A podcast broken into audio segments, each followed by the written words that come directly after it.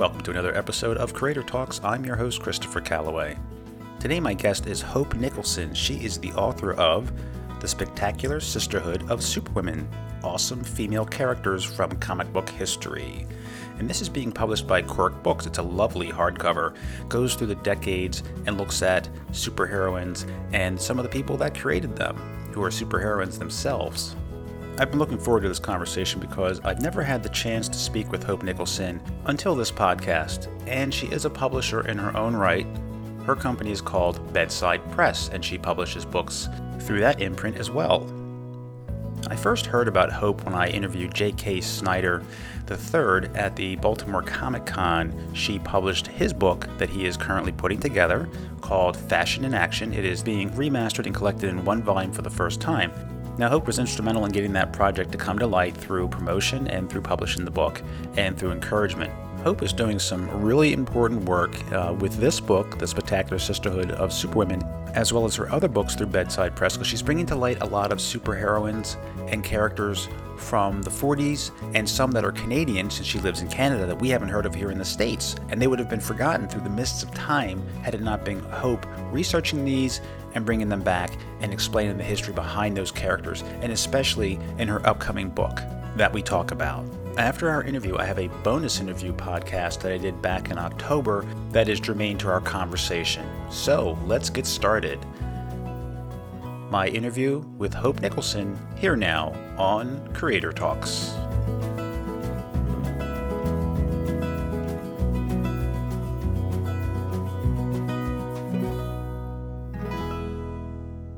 Welcome to Creator Talks. Hi, happy to be here. Um, I'm really excited to see that you have a book coming out, published through Quirk Books, The Spectacular Sisterhood of Superwomen. And uh, I just got my copy today, actually. I came home from work, grabbed my copy, sat down immediately, and started reading. And I'm through the 1930s. I'm a slow reader. Oh. no, it's, I mean, that's a good chunk still. I think there's about five characters or so in that section I talked about. You know, it's it's um, just looking through the table of contents, and of course, I'll let you talk about the book, but just to to give folks an idea, it's broken down by decade, and each chapter you spotlight an icon of that decade. It's pretty cool. There's a lot I haven't heard of, which is great because that's the purpose of the book to bring some of these female superheroines and characters to life, bring them back uh, from the ages because you know a lot of content's been put out since then, and some get forgotten. Um, but some I do recognize. Uh, there's Katy Keene. It's one of Mom's favorites. She would always talk about Katy Keene. Um, Ms. Fury, one of my favorites too. That's a great one. Fashion in Action. We'll talk about that. I like that one too.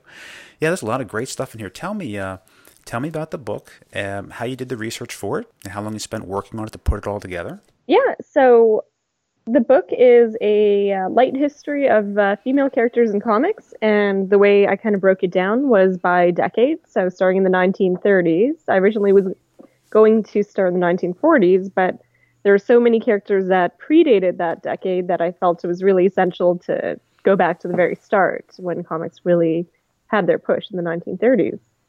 And yeah, then I continued all until the uh, 2010s. I noticed the reason I did by decade by decade instead of kind of golden age, silver age eras is that I find a lot of people group everything together from the 1980s on when they do histories, but there's been a huge amount of difference in uh, the changes in the industry just within the last 10 years, uh, let alone the last 40 years. So there has, and I'm glad you did break those out because they do tend to get lumped together as the modern age. So much has happened in the modern age, so many changes. Yeah, and it is great seeing them broken out by decade, and it is a very lighthearted. I mean, it's a very conversational style, relaxed writing style you have. It's very, it's like you're just sitting there telling me a story in a very friendly, relaxed way. So it's a lot of fun to read too. I mean, it's not just information. It's not like an encyclopedia.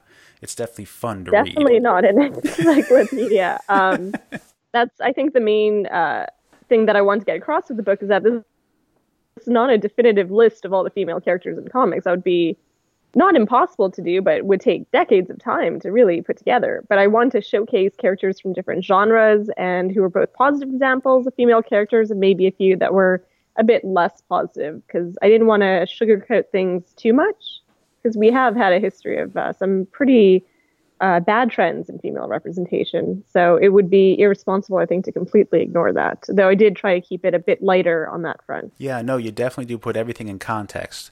You know, of the period of the time in the 1930s and the 1940s, where they were published, the articles they were published in, and, and who they were published for, the audience. You tell the story like it is. This was the setting at the time. It could have been better, should have been better, but that's what was happening at the time.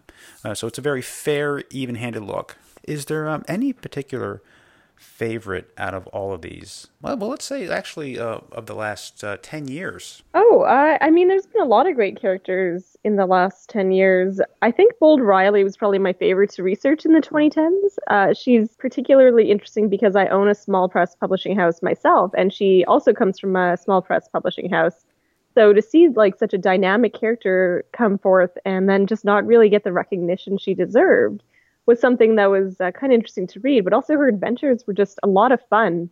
It's a tale of uh, Indian princess who goes adventuring and she woos maidens and uh, gets into fights with demons and dragons, and it's just a it's a great great like high fantasy adventure book, and it just feels different from anything else I've ever read. And I should point out to our U.S. readers that uh, some of these two are Canadian superheroes. Oh yeah, for sure. I was uh, just talked about that in an interview recently, and I they want to know which Canadians I featured, so I had to go through, and I realized that not on purpose, but I had somehow managed to feature almost a different Canadian character from each decade. And uh, quite a few actually in the 2000s, more than one. Well, that's good because there's a lot that we're not familiar with, and I don't think a lot of them were published in the states here. So it's definitely good to have that information. Were there any that you were researching that there wasn't much information available, that they haven't been reprinted, and it was difficult to find some details about that character? Yeah, there was a good deal that were very difficult to research because of that. Uh, the biggest one that gave me the biggest problem, but that because of their relevance in comics, I didn't want to not talk about was Olga Mesmer. She's uh, some people consider her the first superhero in comics, even though she doesn't wear a cape and her adventures are a bit more sci-fi oriented. Uh, but she did have superpowers and she went on adventures, and it was like really this epic comic book that was a few years before Superman. Um, but she's been completely forgotten. Not only is she completely forgotten, I could find a handful of strips online, and that was through really going into deep dives into forums and contacting collectors and everything like that. I I've never had so much trouble with finding reference material for a character, even when I was doing the Canadian Whites, the 1940s comics.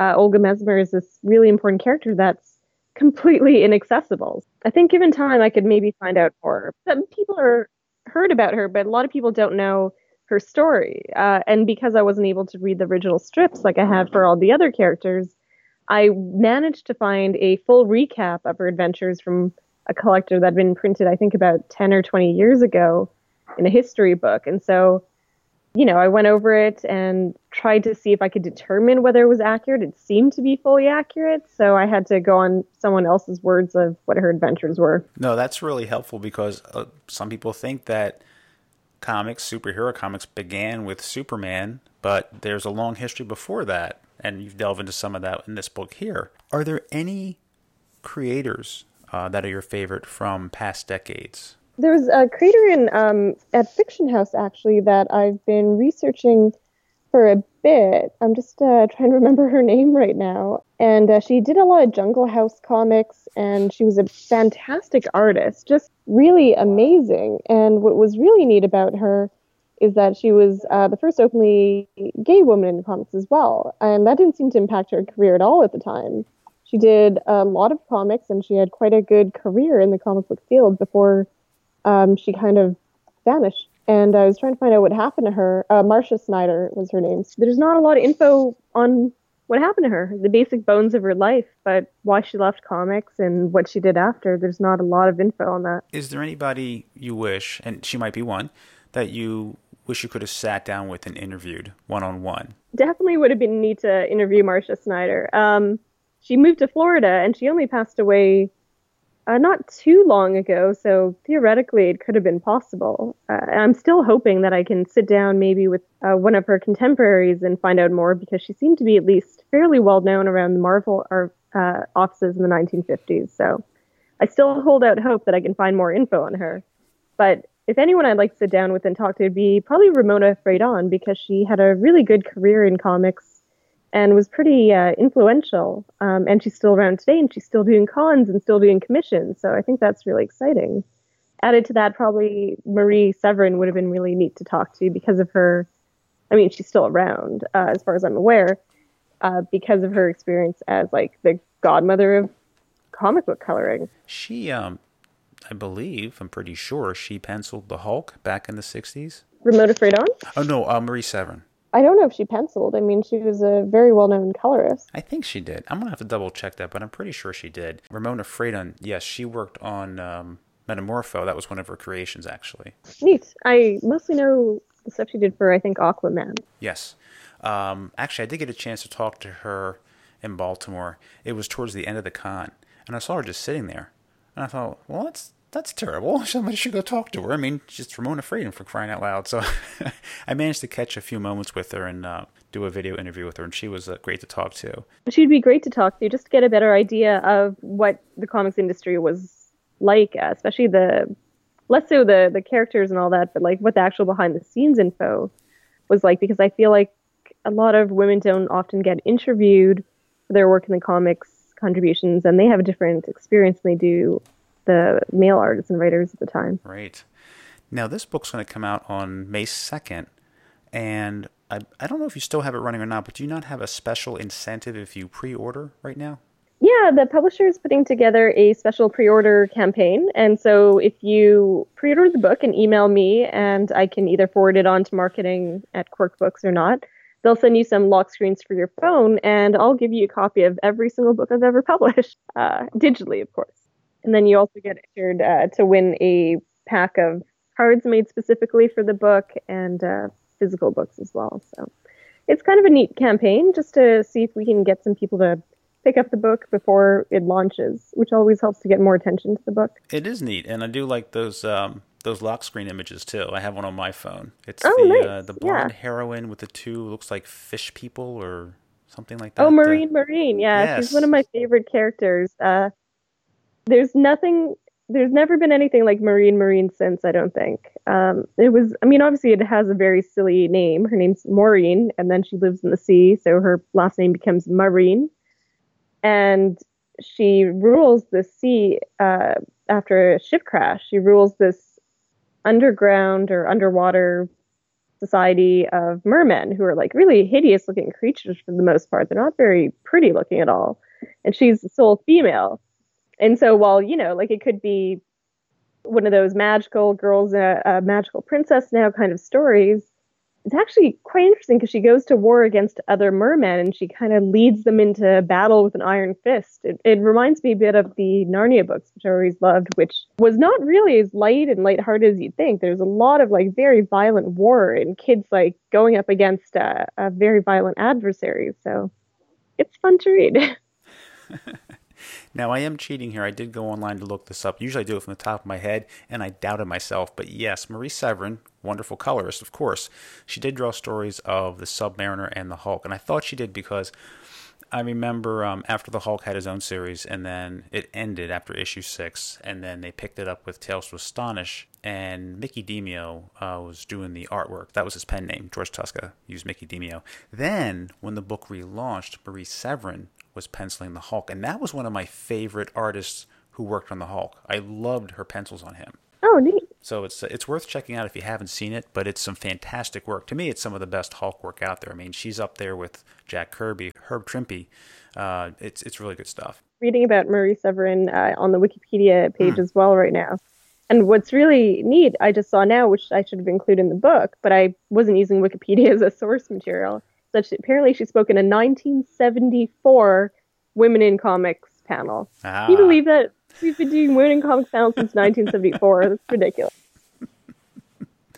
Oh yeah, I read it in your book too that uh, there were actually cons back in the 30s, I should say, um, and they were mainly science fiction cons, but they go they go way back. Oh yeah, for sure. Uh, cons go way, way back. It was really important for me when writing the book to not only talk about the characters, which the focus is on, and the creators, uh, which I try to talk as much as possible about, and the industry, um, but also the fan communities, because you can't have an industry without the fan communities. And they've really evolved and changed, and they're just as important to the history of comics as any one writer or artist is. I was going to ask you about your publishing company, Bedside Press. Uh, you founded that. How long ago did you found that? Uh, officially, it was November 2014, but I'd uh, been doing publishing, I think, for about a year before that. So around 2013 is when I started publishing, but without really a publishing house. And you publish a lot of uh, new comics there, anthologies, anthology books, but you also publish lost comics, much like some of the characters you talk about in this book, The Spectacular Sisterhood of Superwomen. Yeah, I do 1940s uh, Canadian comics is where I really started, and then I began to branch off into anthologies, and then I kind of circled back and did a 1980s American reprint, which was a little bit different. What's your fascination with the, the history of comics? Like you're you're going back a lot to the older books back in the 30s and 40s, and what's your fascination with that era? I guess what's really interesting is that there's still new ground to break um, in terms of the histories. Like there's a lot of histories written, but there's always new info to find about areas that have been overlooked.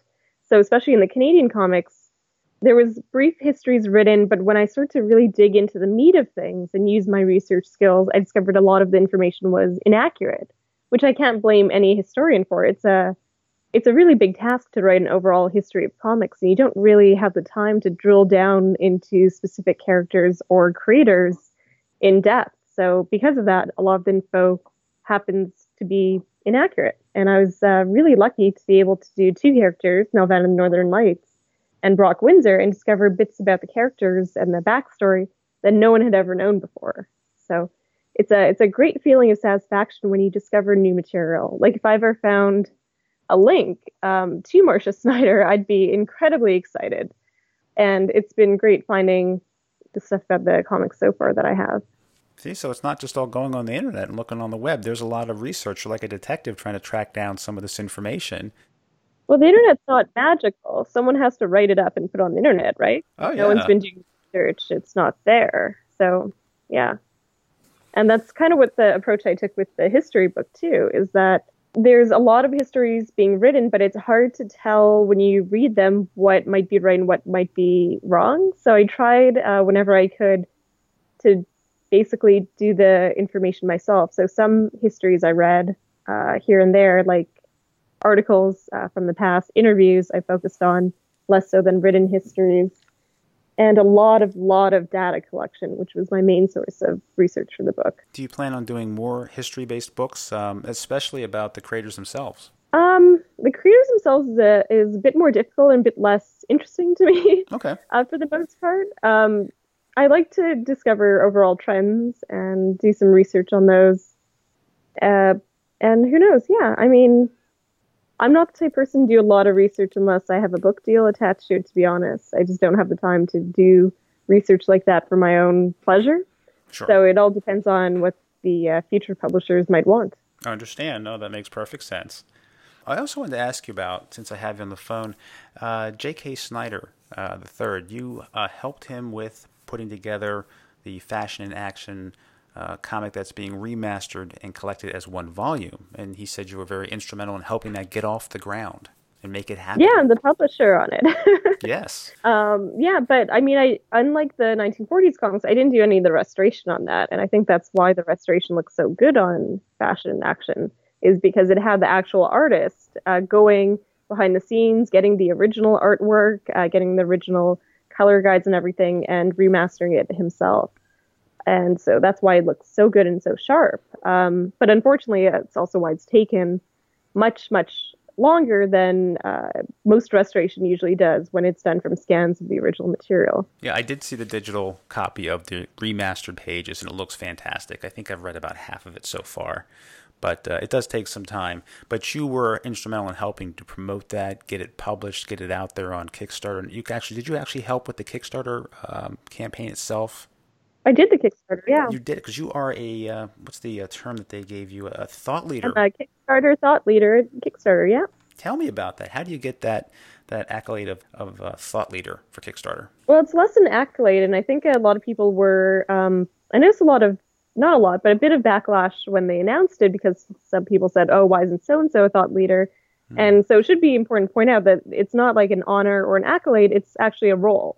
So the reason is I've been doing uh, workshops on my own in Winnipeg and other areas at conventions to talk about how to use crowdfunding as a way to push your projects if you're an artist, if you're a writer, or if you want to start up a publishing company. And so because of that, they approached me and a few other people who've been doing the same and said like, well, we want you to do this and keep doing it, but make it official. And so I'll just be doing the same things I did before, but now with that little, you know, Kickstarter nod to my work. Okay, so you're an advocate and you have a proven track record of success with Kickstarters, and you're trying to tell other people, here's how you can be successful too. Here's how you do it. Yeah, I mean, not everyone can be successful, and that's most important thing. Like, I do try to be very honest with people uh, that just because you have an idea or just because you have talent doesn't necessarily mean a Kickstarter will succeed. It has a lot of different moving parts, and there's no guarantee that your project can succeed. But there are ways to make uh, the odds better and to at least try as hard as you can.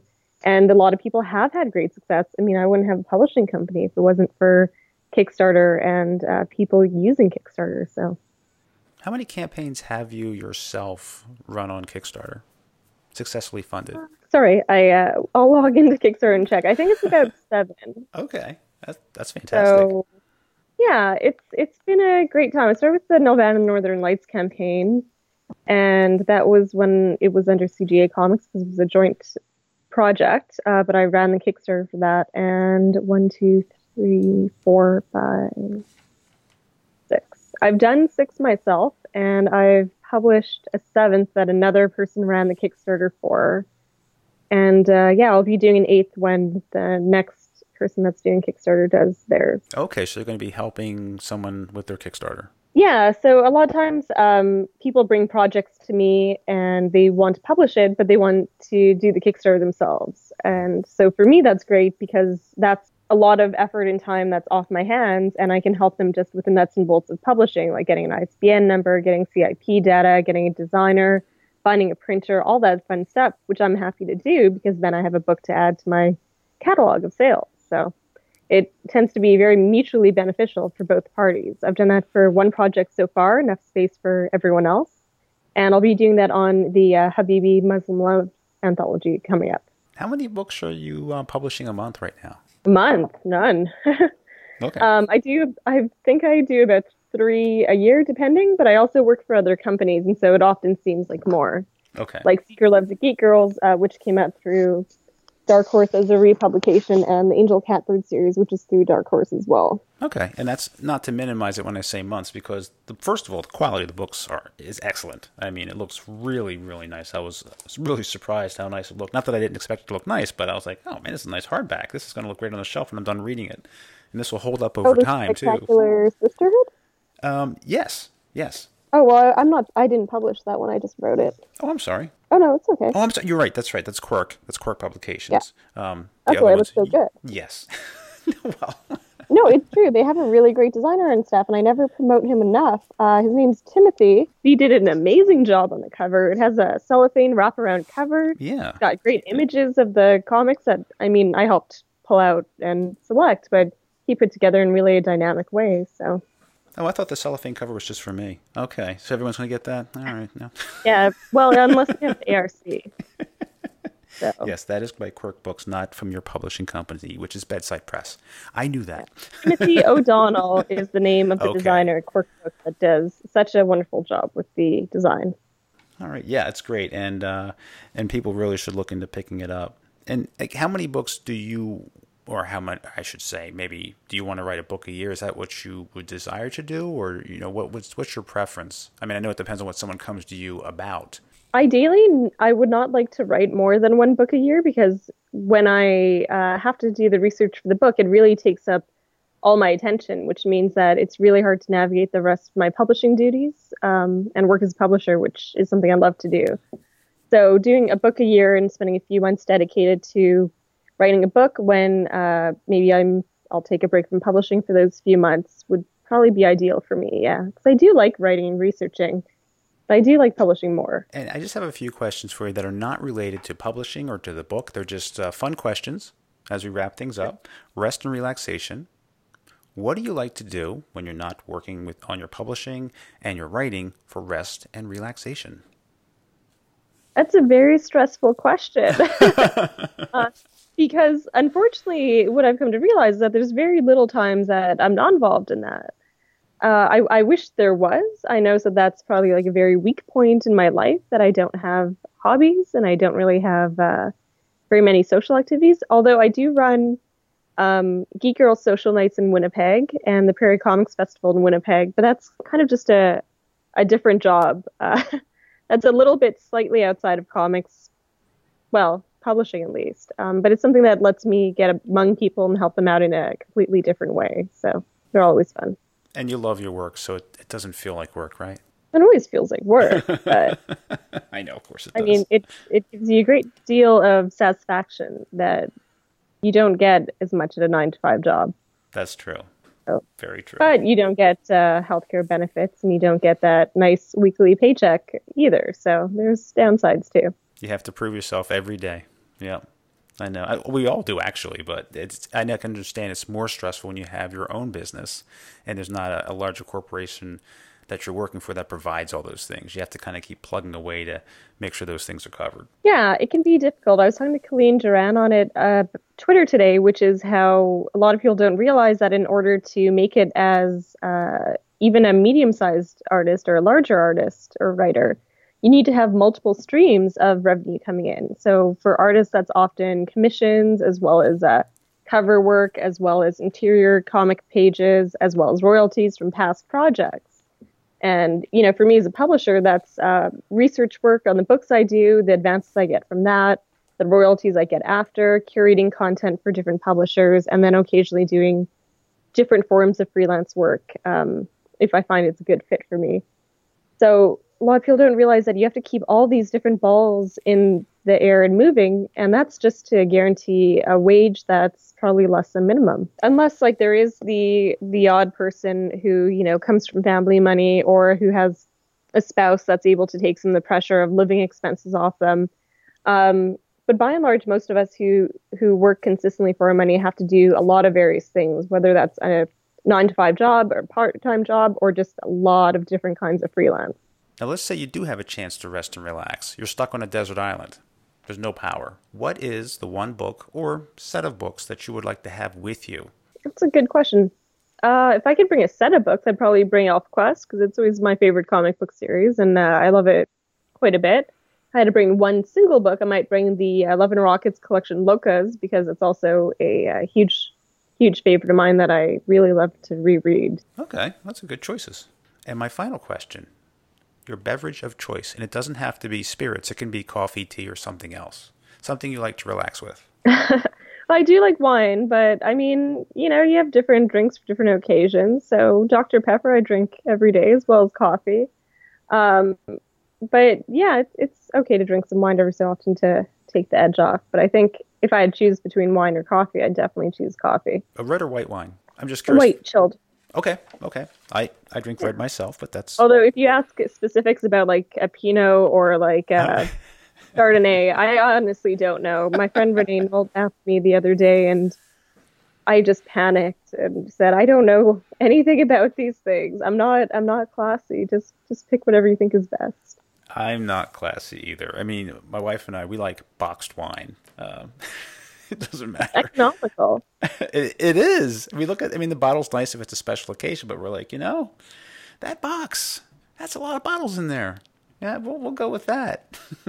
and it's. I mean, it stops the air from getting in too, so it's also very practical in that sense. You don't have a lot of uh, spoilage. So. You know, if you don't know a lot about wine, there's a, a DVD that I bought maybe like ten years ago. It's I'm sure you can still get it. It was Wine for the Confused and hosted by John Cleese of Monty Python fame. So he goes over all the things you need to know about watch a movie.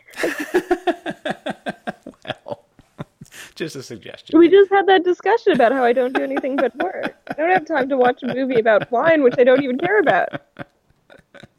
No offense. No problem. Understand.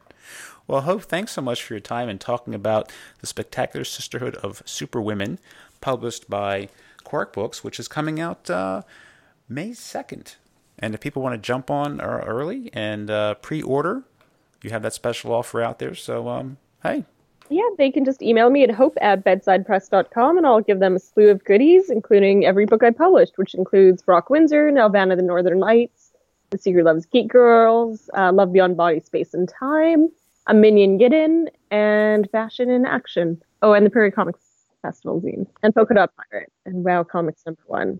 That's it. And you get a great book. I mean, it's Yeah. it's really a nice looking book, and uh, it's a lot of fun to read. This is not like something really dry and boring. This is this is fun, um, and I think everyone will really enjoy it. I'm enjoying it. I think so. I don't think there's a single comics fan in the world who will read the book and say, I've heard of every single one of these characters. No, oh, Really absolutely. tried to. no, absolutely Take some of not. There's something to be learned. There is information here that'll be fresh to a lot of people, certainly me. Um, but thank you so much, and best of luck with that and with your publishing company, Bedside Press. Thank you. Okay, as promised, I have an interview from October. This is from the Baltimore Comic Con. We talked about Ramona Fradon, and I talked to her for a few minutes at the very end of the con on a Sunday. These are from the final moments at the con, right before they closed. So here now is that interview with Ramona Fradon at the Baltimore Comic Con. I'm here at the Baltimore Comic Con, September 4th, 2016, with Ramona Fradon. Ramona, you worked on uh, Aquaman. I really am curious, what was it like working back then? I mean, was it difficult uh, working as a woman in the industry? Oh no, I, I never, I I never noticed any discrimination, anything unusual about working. The only thing was the subject matter. Not so much with Aquaman, but some of the later superhero stories were really for boys, Okay. for guys. And uh, I just didn't enjoy drawing superheroes that much. But as, in terms of working, the actual working conditions, they were fine. Everybody, nobody treated me different than they treated anybody else. It wasn't like being in the fire department or Okay. police department or something. Okay. and uh, how long did you work on Aquaman? How many, years I think until uh, the last story I did was probably around 1962 when he came out in his own book. But up until then, I did it for from 1952 until 62 or 3. And what other characters did you work on that are? In, in Aquaman, you mean? Well, I created Aqualad, Okay. and uh, and I'm not sure any of the other characters are familiar. I, I don't even remember any particular villains or any other characters in Aquaman. I did create his mother, Atlanta, Alana, her name was. Was that your favorite character to work on, uh, Aquaman? no, What was it your was favorite? my least. Oh, okay. right. And what was your favorite? Oh, I like Metamorpho because I created Oh, okay. it, and I love Yes. working on Plastic Man, and the mysteries that I did too. I like anything that's a little, a little offbeat and where people are interacting. You know, not just people hitting each other. Right, right. A little more to the story than just Yeah, the usual yeah. bang, bang, bang. Yeah. I like to, to be able to recognize a character and you know Sure. create it. How many years have you been coming to the Baltimore Comic Con? I think two or three. Yeah, I like this con- this one very much. They're, they're so good with kids. They have a lot for kids. oh, yeah, they, do. I, the kids just seem to love it. So. And I, I think it's great for the kids too because they get a chance to, to create things and, Oh and learn- yes, I mean, I saw them over there learning how to create a comic book. It's it's wonderful. Are you doing other cons this year? Is this the only one? Oh or- yeah, I've been to uh, North Carolina, uh, North Carolina, and, and where else have I been? Uh, now it's all blending. Oh, San Diego. Okay. And Albany, you know, but mostly from now on, I'm going to stay on the East Coast. The You're traveling really busy. gets grueling. Yeah, I really enjoy doing uh, conventions. I never did them for years, you know, and then when I quit doing Brenda, I started going to San Diego, and I found I loved it. So I've been, you know, going to a lot of conventions every year now. I love the fans. I mean, it's just fun to meet them. But I, I think that's the most important part about going to the con is getting a chance to interface with people and meet them. Because really. in an age of internet, which is wonderful, I like it. But I mean, to have a chance to meet someone face to face, that's I know. that's where it's really a lot of fun. 'Cause I- back when I was a kid, I'd read these books and I would I'd read Smiling Stan Lee and Jack King Kirby. I never met them. I didn't know who was behind the book. I Maybe they were just names, credits in the book. But then now we're so lucky to have all these cons and this, this burgeoning fandom. We actually have the chance to go out and meet these people face to face. It's a wonderful thing, and it's particularly wonderful for the uh, Silver Age artists because that happens to be in demand right now. Yes. I mean, whoever would have thought when we were doing those goofy little drawings back in the 50s and 60s that anybody would even remember them? but it's it's just been an amazing sort of resurgence. You know, I, I love the modern art. I love the modern creators. Um, but my heart belongs to the Silver Age. That's Yeah, where I, what's I when I first started reading was the Silver Age books. I know. And Well, there's just they- something special about They about were real those. stories, you know, Yeah. and the drawing was for to tell the stories, not, if I may say so, not to make posters to sell at conventions. A little more sequential art, you know, storytelling yeah. with the It pictures. was yeah. storytelling, yeah. Yeah. Yeah, it, it was a lot of work, I would imagine, compared to today. I mean, I mean, not that I'm saying today's work isn't a lot of work, but I'm saying Oh, there was like a more there's a there's a lot. Well, in the older books, there's a lot more packed in in terms of panels and panels. Um, there's Oh, more oh, detailed yeah. artwork today. Oh my God, I, I'm Far more astonished detail. at how much detail they get in. Yeah. And how much action it's, I mean, we never could have conceived of that back then. So I have to hand it to the artists today. I suppose, I suppose everybody lives up to what's happening at their time, so it, there's no end to how complicated or how, you know, how involved they could be. Go away. I'm being interviewed. I, I guess a better way to put it, I find that more stories today are more decompressed, Yeah. but they can do put more detail into the art, and they have more special coloring techniques. Yeah, Uh, yeah. whereas back then, you had to fit the story usually into one issue or Yeah, less if there were right, multiple stories. So that was the challenge there. I know. It was, well, it was. When I started, we did all these simple layouts. We didn't break up the panels at all, and we didn't do. Um, we didn't do. I just I think comics have been influenced by the movies to such an extent that they don't feel dialogues necessary. That it's all become camera work or the equivalent of camera work, and. Uh, back then we just you know we were careful that uh, you know there was always a narration saying what's Yes. exactly happening so if your drawing wasn't that good the narration carried it through you know but you could always tell what was going on sequentially now it's just a it's like free form uh, say, uh, I'm just trying to, you know, uh, what do you call it? It just it just streams out of like it doesn't seem to have any structure, any particular form, at least to my eyes. Well, sometimes I find it more difficult to jump into an issue of a current comic and understand what's going on, whereas Yeah. back then it could be someone's first comic, and it was always you got to be able to explain who everyone is in the book without being repetitive, Yeah. and find a way to do that so that it's, it's an entry place for everyone, and that's that's a real challenge nowadays because we do more compressed, decompressed storytelling. It's it's hard if you come in in the middle. Yeah. You might feel like you're left out of something. You don't want to you don't want to get involved in it. Sort of in a way, it didn't matter. Yeah, yeah. Yeah, well, I don't know. I mean, I know that the old generation always is critical of the younger generation, so I'm just doing it. Do you have any advice for the current generation, those budding artists and writers out there? Go to art school, study, learn how to draw, a figure, you know, just learn how to draw. And I mean, I think some kids make the mistake of just learning how to do all the details, the buttons and the, you know, the lights and all that stuff. But you really need to have the basics, I think. And the more you, I mean, I think most of the artists today are very accomplished artists, actually. So probably they don't need any advice. You know, the kids seem to just develop, you know, according to they're living up to what's happening, you know, to the standards. But but I would say in general, go to art school, learn to draw, draw, draw, draw. That's what I did, you know, for three years. I drew from a model every single day, you know, and Right. uh, learned how to do it.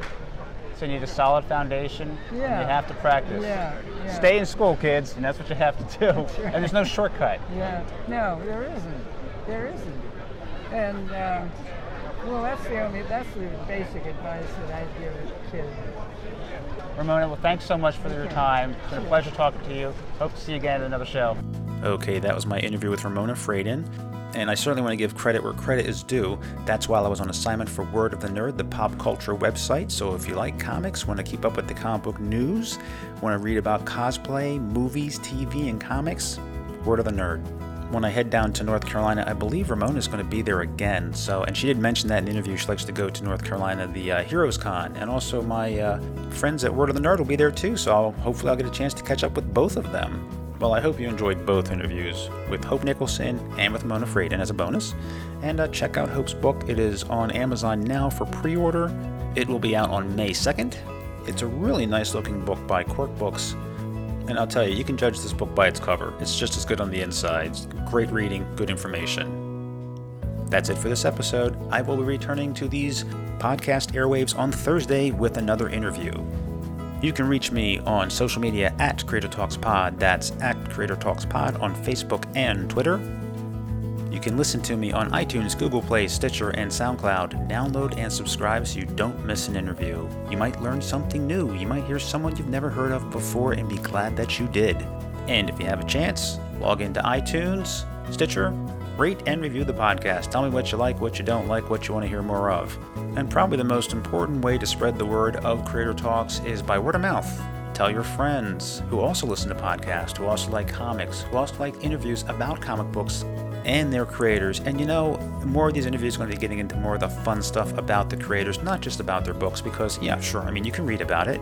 I like hearing about it from the mouth of the creator, but I also like knowing more about them, and that's what this show is all about. For Creator Talks, I'm your host, Christopher Calloway. Until next time.